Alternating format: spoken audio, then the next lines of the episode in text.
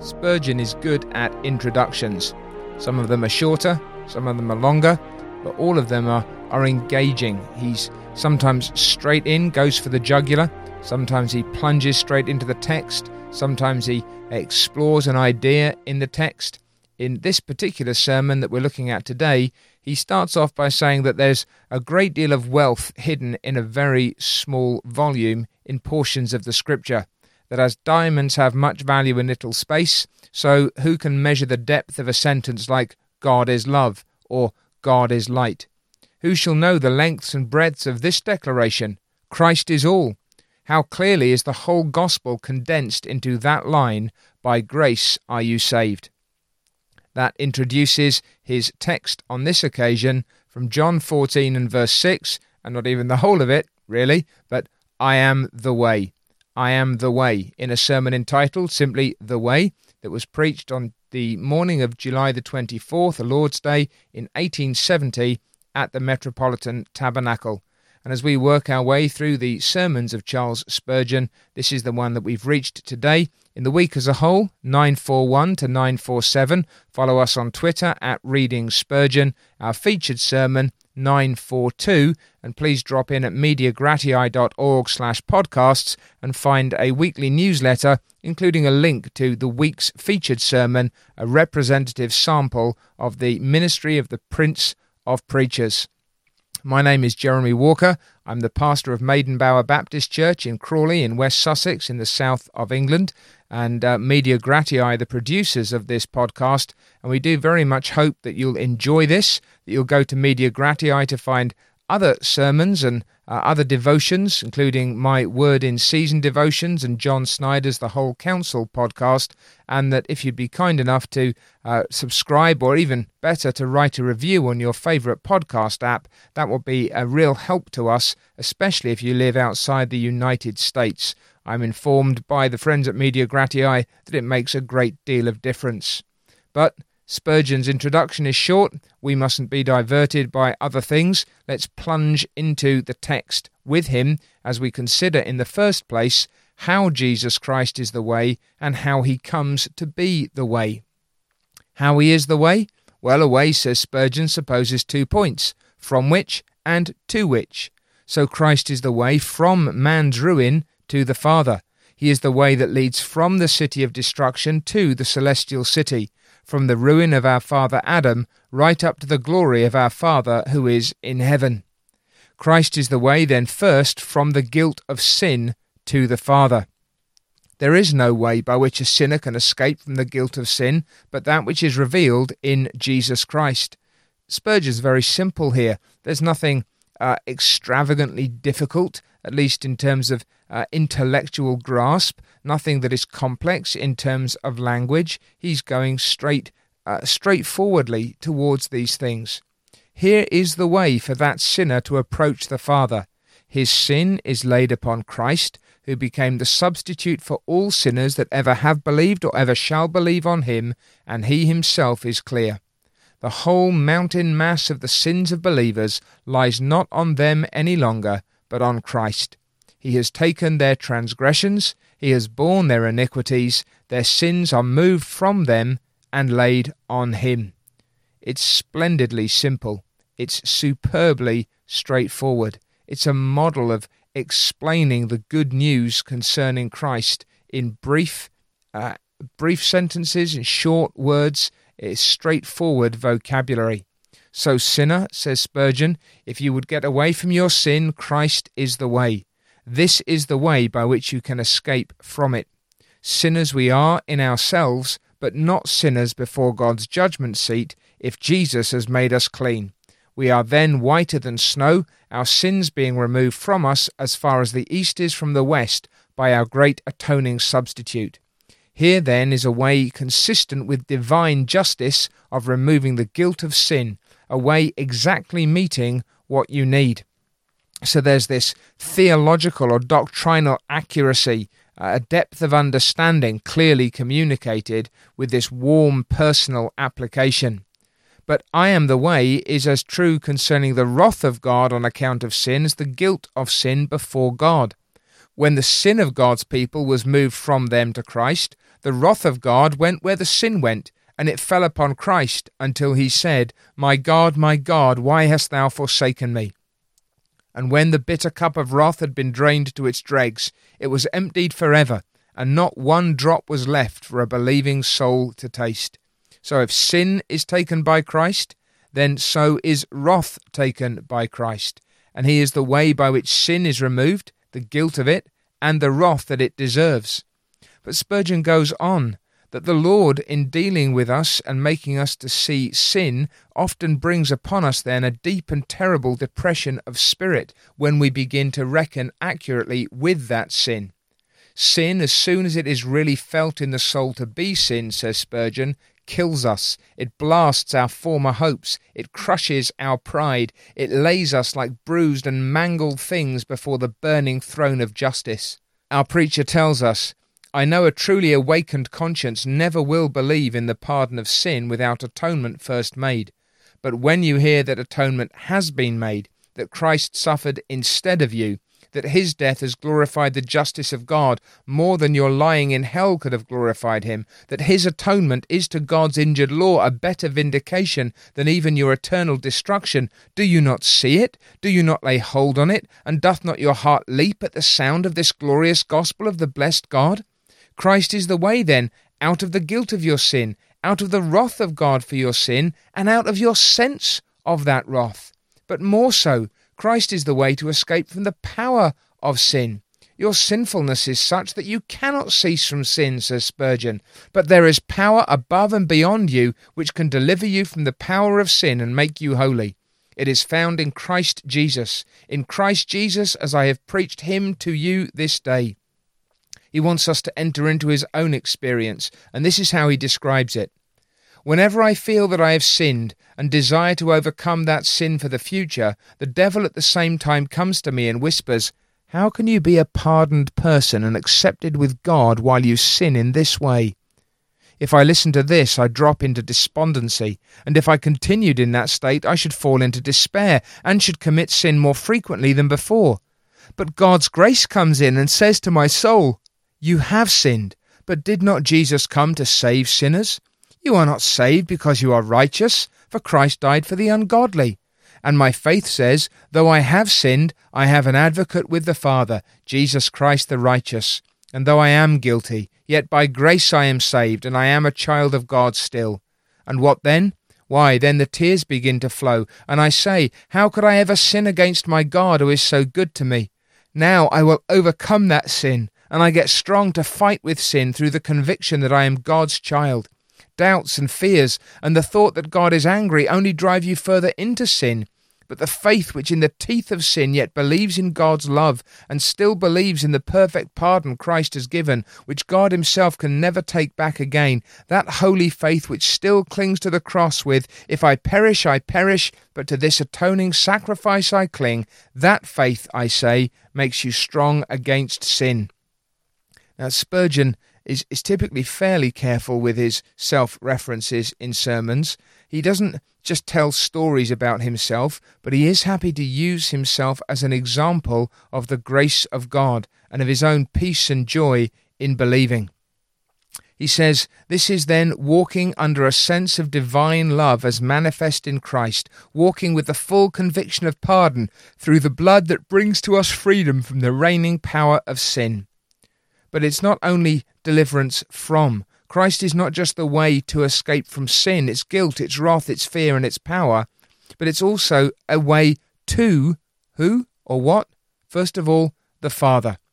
Earth is not broad enough, says Spurgeon, to reflect the image of God. He does not mirror himself in the sea. It's a glass too small to show the deity. He cannot reveal his whole glory in the materialism of this poor world of ours. Its axles would groan and crack beneath the weight of deity. It is in Christ that Jehovah reveals himself more fully than in all nature. Though you summon sun, moon, and stars, and read all their hieroglyphs, God is revealed in Christ in a way in which he cannot be in anything of time or of space. So, to get your best apprehensions of the Father, you must come through the Son And it is only by Christ then that we realize the fatherhood of God. It is only in and through Christ, by that way, that we truly can come to the Father. And so says Spurgeon, that we have Jesus as the way to conscious acceptance with the Father that if you're under conviction of sin, if you feel distressed and grieved, that when you come to the cross and see Christ dying there as a substitute for you and for all who trust Him, then you trust Him and your sins on Him are, are taken away. And you're not only pardoned, but accepted before God. So the gift of Christ to us is a full proof of divine love, and wherever it's received, it is the proof of God's love to the receiver. Then the way to have communion with the Father is by Christ. You do talk with God when you draw near in Jesus Christ. Your conviction that all your sin is put away through Him, that you are accepted through Him, that you live in Him as the member lives in the body, that He is your covenant head, and that His honours and glories are all reflected upon you. This assured belief brings you so near to God that as a man speaks with his friend, even so do you commune with Him. Also, Jesus is the way by which we come to resemble the Father. There is no way to get the likeness of the Father except by learning God's love in the person of His Son. Says Spurgeon, I do believe, dear brothers, that the moment we forget Christ and then seek after personal sanctification, we are trying to get to our journey's end by declining to tread the road to it. It is, at least I find it so, impossible to grow in grace except by abiding evermore at the foot of the cross. When I know by faith not by any other evidence than by faith that Jesus loved me and gave himself for me. When I see grace magnified in sin laid on him rather than on me, and see justice magnified in that sin being put away by him, and when I see grace and justice together, clasping hands in solemn covenant to secure my soul against all fear of risk, then I feel that I am master over sin. Then I feel my soul loves God, yearns after God, mounts up to God, and then it is she becomes more like God than she was before. This then is the way that Christ is a way for us, away from the wrath of God, away from the guilt of sin, away from the the fear of sin, the power of sin, and a way truly to come to God, to be accepted with Him, to enjoy communion with Him, and to be made like Him. But, says Spurgeon, what sort of way is Christ, and for what sort of people? Well, he says he is the King's highway, and that means he's the divinely appointed way from sin to the Father. Now, a little bit sneaky here that Spurgeon, with his uh, exegesis, if we're going to call it that, is that while it's true that Jesus is the appointed way, Spurgeon isn't getting that so much from the text. He's drawing it in uh, from the language of Isaiah. So it's it's not that he's saying something that isn't true, but he's drawing it in from another divinely inspired source in order to uh, fill out, if you will, his text uh, to drive at the, the point that he's trying to make, to appeal to us to come to God by way of Jesus Christ. Now, my, my point is that that's not utterly illegitimate. Uh, my point isn't that every preacher should do it, but I think it's interesting the way Spurgeon, uh, with this holistic view of Scripture, understanding how the, the whole holds together, is able and willing to draw in these other elements to shed light on a particular text so uh, even though he's just got this I am the way as his text, actually he's drawing truths from across scripture in order to uh, to make the most of that. So he says, Christ is the divinely appointed way. Oh God, if you can look at Jesus and be well pleased in him, surely I can. If you are perfectly content with the sufferings and death of your dear Son, surely I may be. And so, as the King's highway, it is an open way. I can come to it and ask no man's leave. I'm treading the king's highway. It's also a perfect way. Where are you? Up to your throat in drunkenness? Where are you? Defiled by evil living? Soul, there is a road from where you are right up to the immaculate perfection of the blessed at God's right hand, and that road is Christ. So now he's beginning to press it into our consciousness. Wherever you may be, however sunk in sin, Christ is the way, the perfect way by which you may truly come to God. Good works, he says, are not the way to heaven in whole or in part. They are fruits of salvation. They are the sure products of those who are saved, but they do not in themselves save a man. A faith that produces no works will never save anybody. But that which saves men is not the work which comes from the faith, but the faith itself, the faith in Jesus Christ.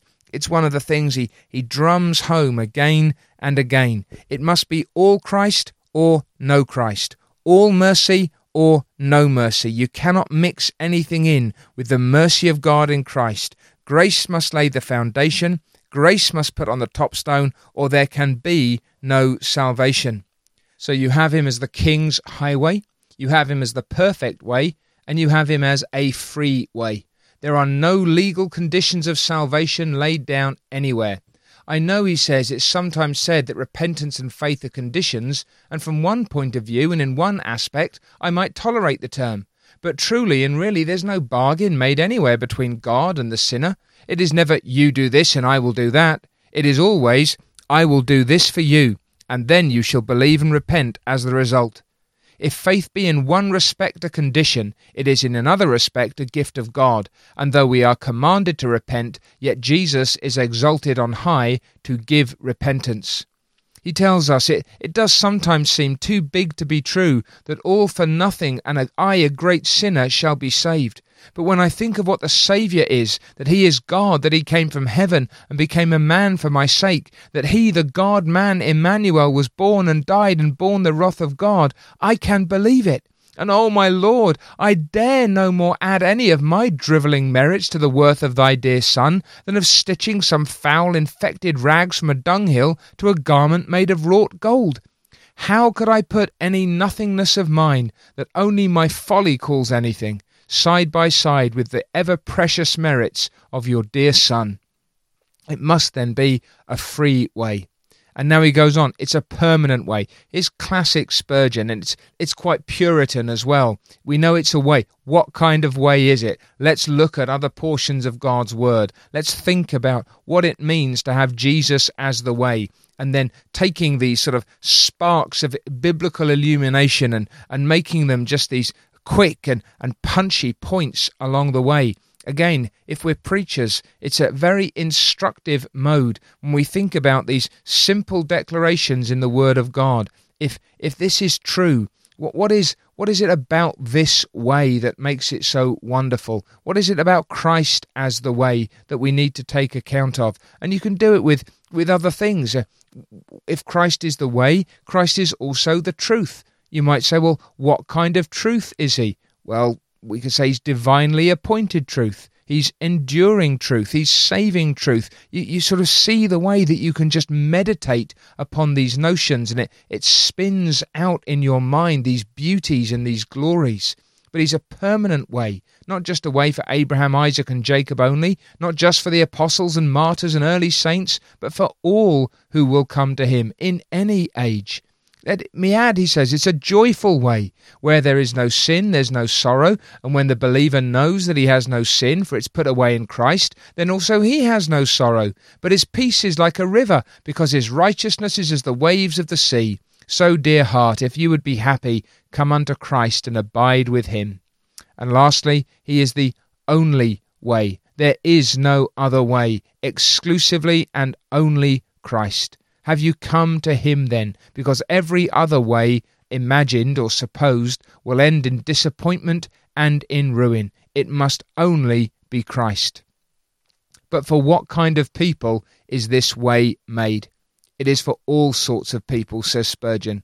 Christ is the way to heaven for anybody and everybody who's led to walk therein. Christ is the way to heaven for thee, poor wanderer, though thou hast sought the theatre and music hall and worse places to drive away your melancholy. Come to Jesus, for he is the way to peace, the very way for a wanderer like you.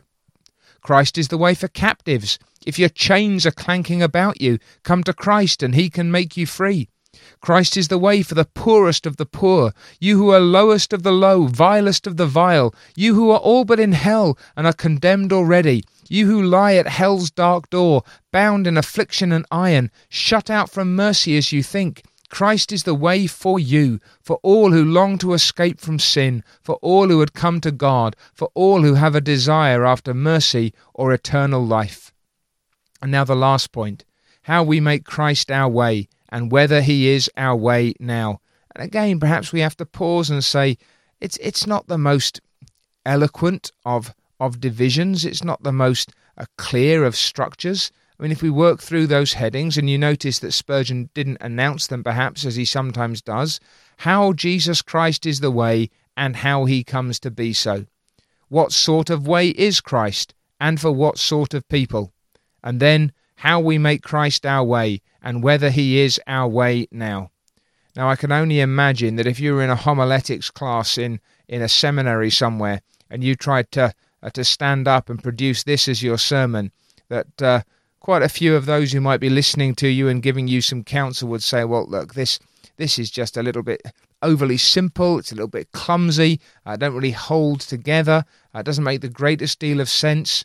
But Spurgeon is, is seeking to plead with souls, and there's a virtue in that in itself. And it's a good reminder that uh, even a man who's renowned for his eloquence, like Spurgeon, isn't necessarily always speaking with the tongues of angels that sometimes there are, are points you sort of even read this sermon and you go, well, that's not even as good as what you do on Sunday. You know, there may be preachers listening who go, I think I could come up with better points than that. And I think we need to say, yes, but do we have, first of all, the heart that Spurgeon had? And then do we have the blessing that Spurgeon knew? God, in His mercy, was pleased to make this simple sermon a means of grace to many souls. And that is his prerogative. And that actually should comfort us. Because if we may on occasion preach a sermon with, with cleverer or clearer sermon headings than Spurgeon uses, let's not imagine that it's our wit and wisdom that makes it worthwhile. And at the same time, if we usually preach something that we walk out of the pulpit thinking is, is, is dull and poor, then God is pleased even to use those things to make a blessing. But with that aside, how do we make Christ our way? And is he our way now? How do we make Christ our way? Simply by going to him. In believing you do what that gospel warrants by its command, believe in the Lord Jesus Christ and you shall be saved. That's God's word. You certainly have a right to do what God commands you to do, so that your right to trust Christ lies simply in God's command. He says he will save you through what Christ has done. Will you believe him? Will you believe him so as to trust today in what Christ has done? If you do not, you make God a liar. If you do, you glorify God by believing his testimony, and you glorify his Son by trusting in his work, and you are saved. Now, in order to keep the way your own, all you need to do is to continue in it. Having come to Christ, you go with Christ. Because Jesus lives, you live also, not because of anything you do. The just shall live by faith not by any other means. You are not to begin in the Spirit and then be made perfect in the flesh. You're not to begin to walk by confidence in Christ and afterwards go on to walk by confidence in your own evidences and graces. No, your evidences and graces will always shine best when you think the least of them, and always will be brightest with God when you look most at His dear Son and not at them. Still a sinner, but still washed in the blood then, still in myself guilty, but no guilt of mine imputed to me, all laid on my substitute. Still my best prayers, my best hymns, my almsgivings, my preachings, my all, all defiled. But yet I am clean through him that washes my feet and makes me clean in his most precious blood. Spurgeon says we might have been troubling ourselves a great deal before about marks and evidences and so on, but when it comes to the last, we're like the good man who, on his dying bed, tried to pick out what was good and what was bad of his own doings, but he said he was a long while judging them, but they were so much of a muchness that at last he tied them all up in one bundle and flung them over and rested on Christ alone. And so the question to finish must be this Is Christ my way today? Oh, says Spurgeon, I know many of you could rise up and say, Yes, he is, he is all my salvation and all my desire. Nothing in my hands I bring, simply to the cross I cling. My God, you know all things, you know my soul's only reliance is on your dying, your risen, though ever living Son, who is my hope and my all. And then he asks, Are there some here not in this way because they don't even know it? Here's an interesting comment. I believe there is no doctrine so little known in England as the gospel.